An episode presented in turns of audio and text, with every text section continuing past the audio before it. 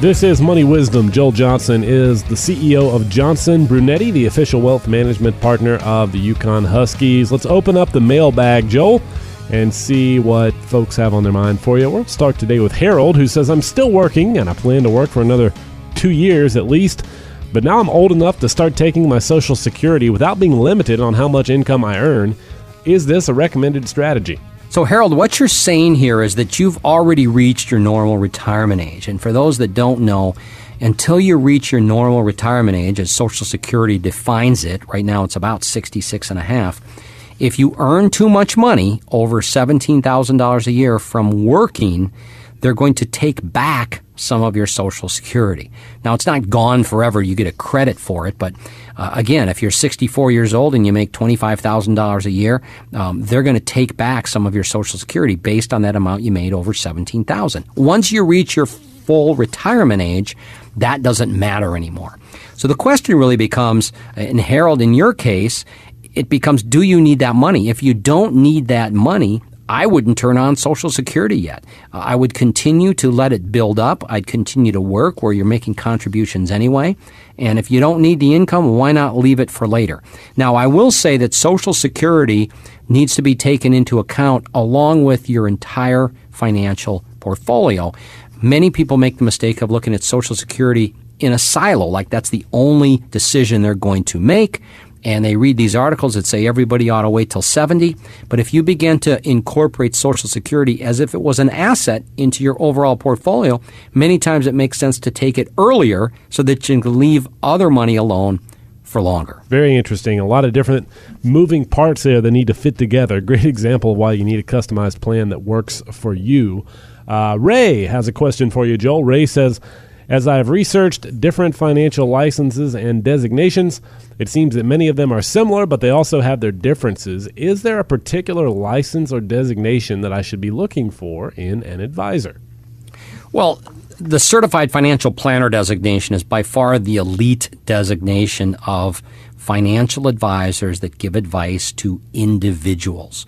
Uh, the C F P, as it's called, uh, it trains people not only to be completely well-rounded as far as all the different aspects of uh, estate planning, tax planning, investment planning, income planning, building financial plans, but also it deals specifically with people that are working with individuals.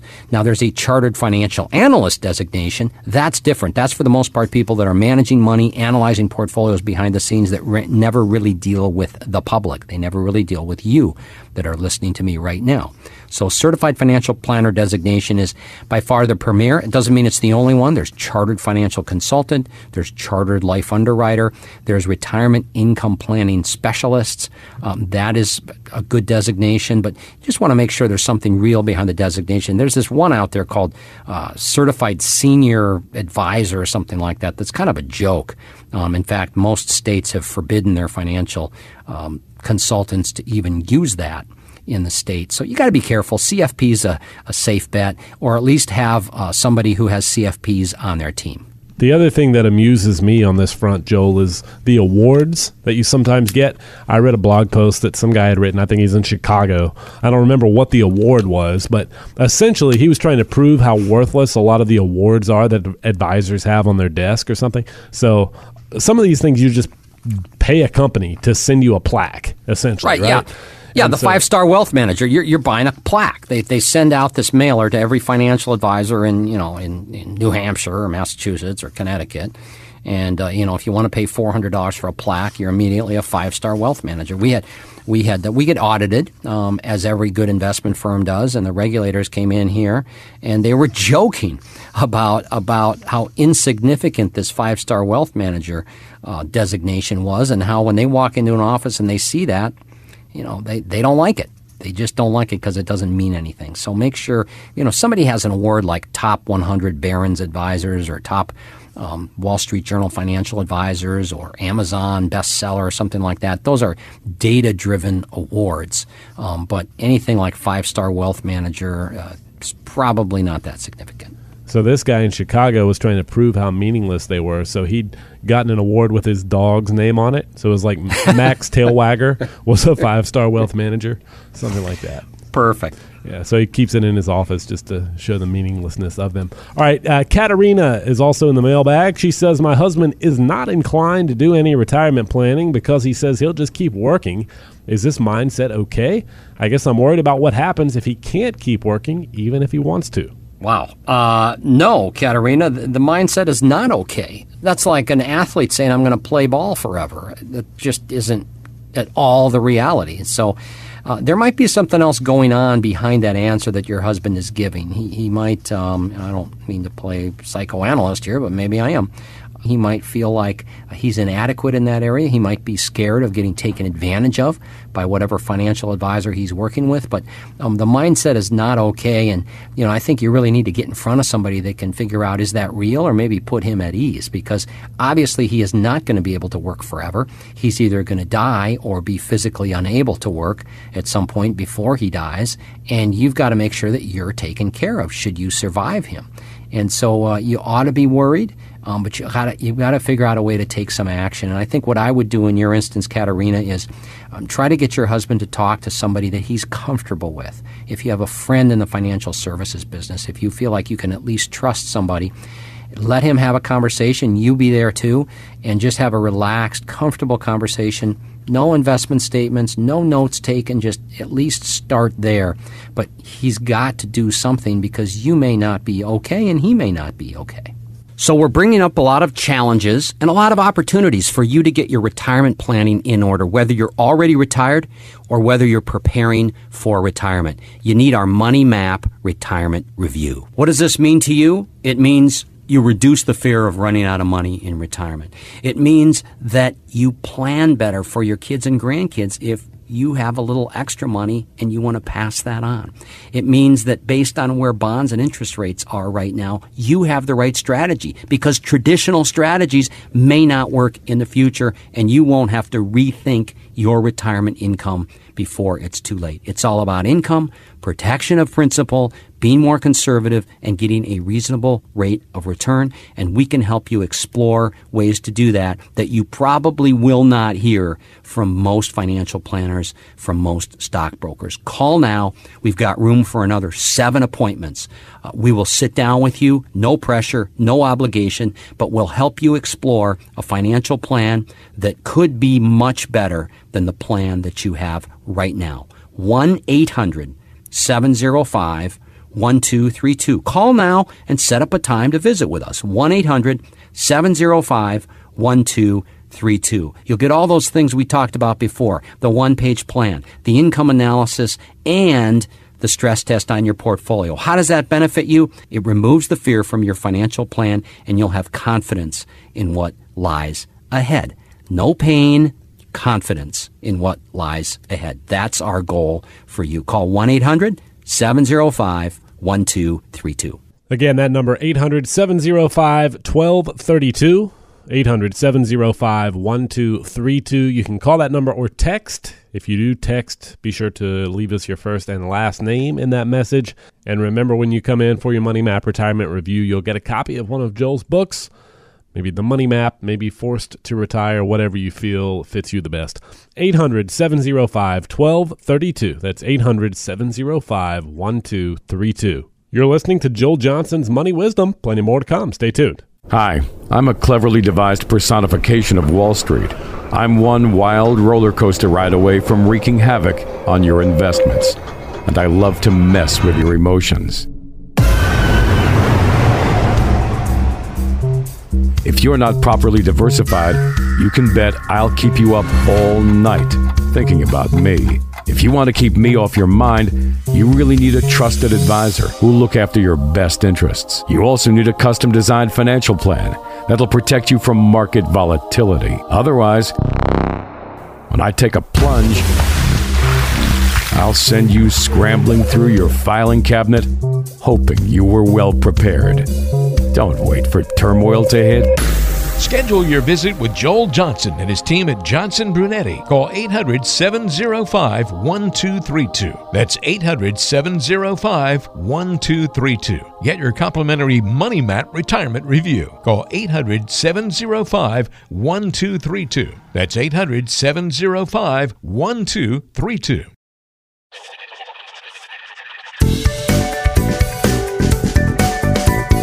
The book of Proverbs says wisdom is the principal thing, therefore get wisdom, and in all you're getting, get understanding. This is Joel Johnson's Money Wisdom.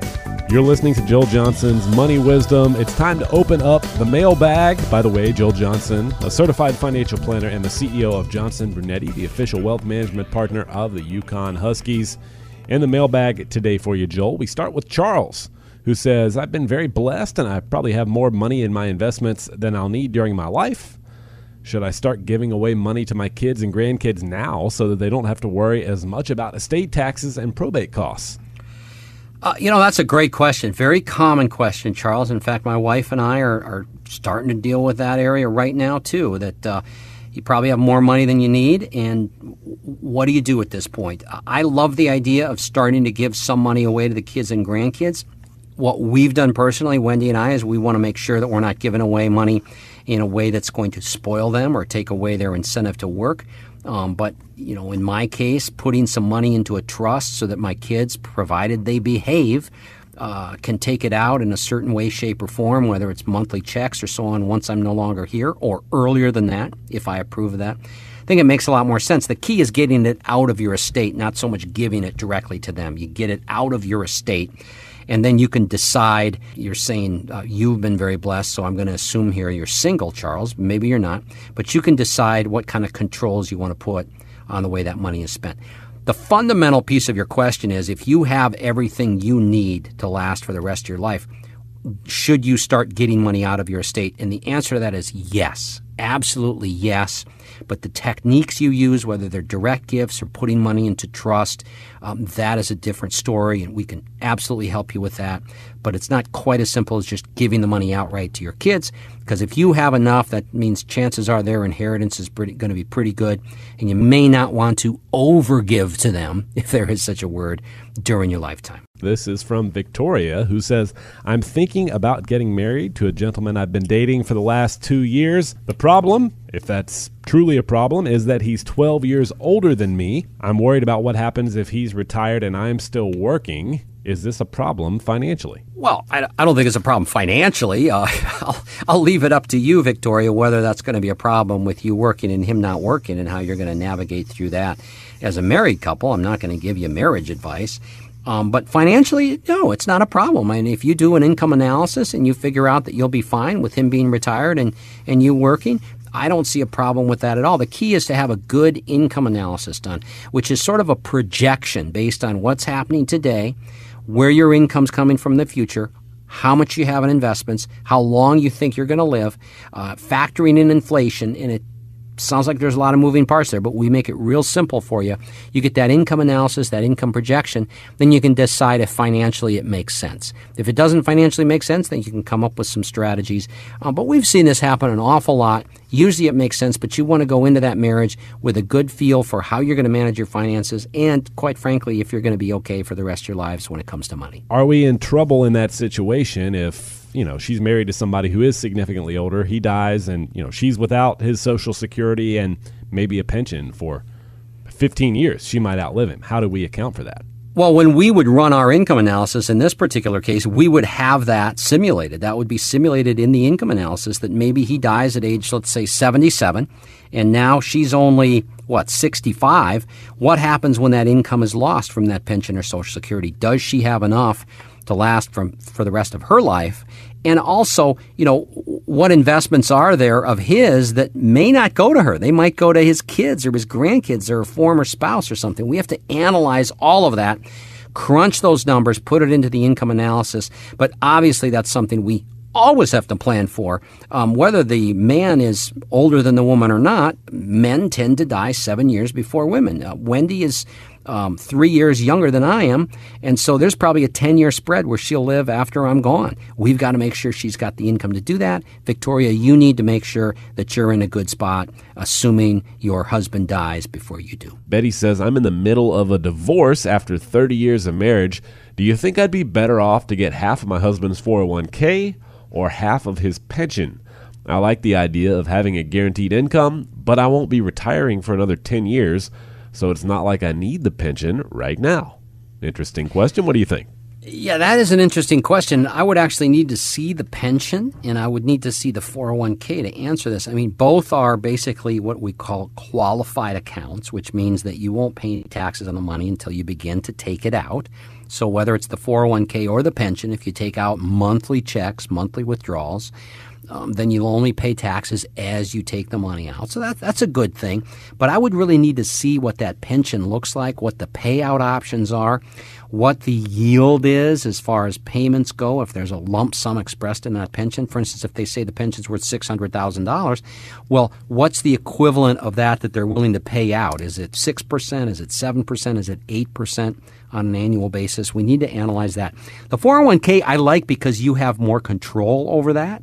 You can stagger and change the monthly checks that you're getting out of that. You can leave some behind for your loved ones. But boy, if you love that monthly income guaranteed for as long as you live, the pension may be the way to go. The other option you have is you can create your own private pension where you might actually get a better rate through an insurance company than you would with that existing pension. So don't mean to, to not answer your question here, Betty, but it's important we analyze all of that. Uh, again, pension versus four oh one k, they're taxed the same way as far as when you take the money out, but you have a lot less control over the pension than you do the four oh one k. All right, how about Kathy, who says, my husband and I argue about money almost every day, because we just haven't done a great job of planning for retirement, and it's starting to stress both of us out. Is this normal, or do we need some serious help? Well, if you argue every day, I will say that's a little, you know, more intense than normal. Um, but it's not uncommon for couples to disagree. You know, Wendy and I, we come from very different backgrounds. I was talking about it in uh, in a, a book I'm writing right now, where she came from a family very blue collar, um, very focused on money, very frugal, uh, and kind of looked at people that were successful with a little bit of suspicion. Um, I came a family from a family where my parents were missionaries and then involved in charity work, and they just sort of had a trust that everything was going to be okay. And so there was a different attitude towards money when Wendy and I came into our marriage, and still from time to time that comes up. And so it's not abnormal at all for you to have a different uh, approach to money than your spouse. The important thing is that you have a plan that both of you can understand, that you can look at.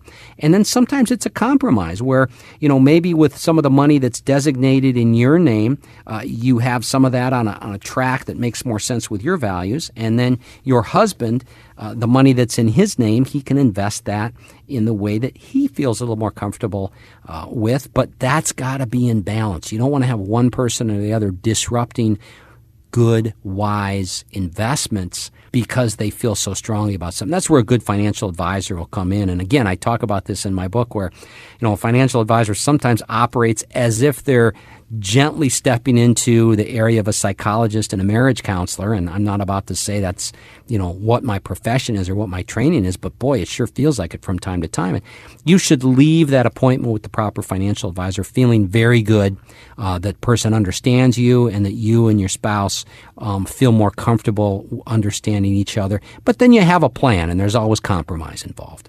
This is Stephen, who says, I'll try to keep the details brief. Long story short, I'm the executor of my deceased mother's will, and my sister is currently living in mom's house.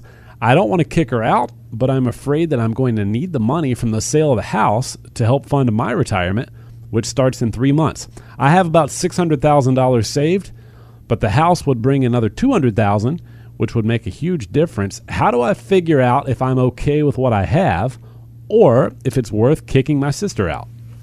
Well, the kicking my sister out uh, language is a little harsh. So, uh, uh, uh, you know, let, let's try to figure out how not to kick your sister out. So first of all, you, you need a retirement income plan. You need a financial plan to find out if that six hundred thousand dollars you've saved along with Social Security and any pension you might get, are going to meet all your retirement needs. Um, I think you're saying that the house would bring you another two hundred thousand dollars. So I'm going to assume the house is worth four hundred thousand dollars, and your sister would get half and you would get half. Um, you could actually have your sister go and get a mortgage and give you the two hundred thousand dollars in cash, and then she just pays the bank back. So that would be one option. But you really need a financial plan to figure out if you have to force either a sale uh, of that house or having your sister uh, get a mortgage on the house. Uh, you know, your mom's, the, the house is paid off. Uh, you said that earlier. So the house is paid off. So I think that uh, your sister going to get a mortgage if she really wants to stay in that house uh, is probably not a bad idea. And, you know, if you've got fifty percent equity with two hundred thousand dollars mortgage on a four hundred thousand dollars house, it probably wouldn't be too hard to find a bank that'll loan you that two hundred thousand dollars. All right. Last question in the mailbag today is from Grace, who says, my dad just died six months ago, and I'm a little worried about my mom, who's in her late seventies and is now in charge of handling the investments for the first time in her life. I don't know much about it myself. What should I tell her to do? Well, what she shouldn't do probably is handle her investments. I'll tell you, my mom and dad are in their eighties, and my dad handles all the finances. If my dad passed away before my mom, um, I would do a couple things right away. I, we already manage their money, so that's all set as far as the managing of their investments and them getting their monthly income. They get a check every month or a deposit every month off their investments, um, as well as Social Security. But I would set up a bill pay service for my mom, so all the bills to run the household would go to that service, or maybe even my wife, Wendy, would want to do this, and she just never has to worry about paying the bills and so on. So there's not just the investments, but there's the normal bill paying that happens every month, maybe even home maintenance if they own their own uh, place. But I would not tell your mom to do anything, because chances are if she hasn't been doing that before, she's going to have a real tough time. And in later stages of life, let's face it, it it's kind of hard to learn new things and might be overwhelming and very stressful for her. So uh, again, find somebody to manage those investments for you, and then find a service or figure out if you can just have all her bills sent to you and you can take care of the bills. And then last but not least, there's the typical home maintenance, you know, inside and outside, making sure somebody's there, maybe a handyman that's available or a handy woman that's available to uh, to keep the house up. Well, Joel, I think it's important in cases like that for people to be sure that there's actually good, solid, firm foundation in place, especially when you have a big change in life like that. So if somebody wants to come in and take advantage of the Money Map review process, give us a brief description of what that looks like and how do we make it happen? Well, all you have to do is make a phone call, and it's real easy. You call the number, you come in, we'll set a time for you to come in and visit with us. And you can even text the number. I'll give it to you in a second. Leave your first and last name. Again, we'll call you back, set up a time for you to come in, and give you our Money Map Retirement Review. It consists of three things. One is an income analysis to make sure you're going to be okay. Uh, the second is a investment analysis to make sure you're not taking too much risk or taking amount of risk that is improper for you based on your needs and your feelings about risk. And I will tell you, ninety percent of the time people come in and they go through a questionnaire and an exercise in some software that we put them through to figure out what their risk level should be. And ninety percent of the time their investments are not in line. They're taking more risk, and we've got to help them reposition some assets in their portfolio, or we tell them what to do and they go back and do it on their own. That's perfectly fine. And then last but not least, we create a map for you. The map shows you exactly where all your money is, where your assets are, what you told us was important, and if you're on the right track. And the map will even show you what direction to go to get on the right track if there are inconsistencies. So give us a call, one eight hundred seven oh five one two two two. three two If you have two hundred fifty thousand dollars saved for retirement, we want to help you. one eight hundred seven oh five one two three two. There's no obligation. We've got all kinds of great resources for you, a number of books we can give you when you come in. We want you to leave our office not only with a good feeling because you know the direction you need to go on, but in addition to that, knowing that when you need our help, we're available to you. You can get to know us a little bit. Don't have to do anything with us right away. We want to get that money map into your hands. Again, eight hundred, seven oh five, one two three two is the number to call, eight hundred, seven oh five, one two three two. You can call or you can text that number, whichever you prefer. If you're texting, just be sure to include your first and last name. That makes it easier on us getting back in touch with you. eight hundred, seven oh five, one two three two. That's eight hundred, seven oh five, one two three two. This is Joel Johnson's Money Wisdom. We'll talk with you next week. Same time, same place. Have a great day.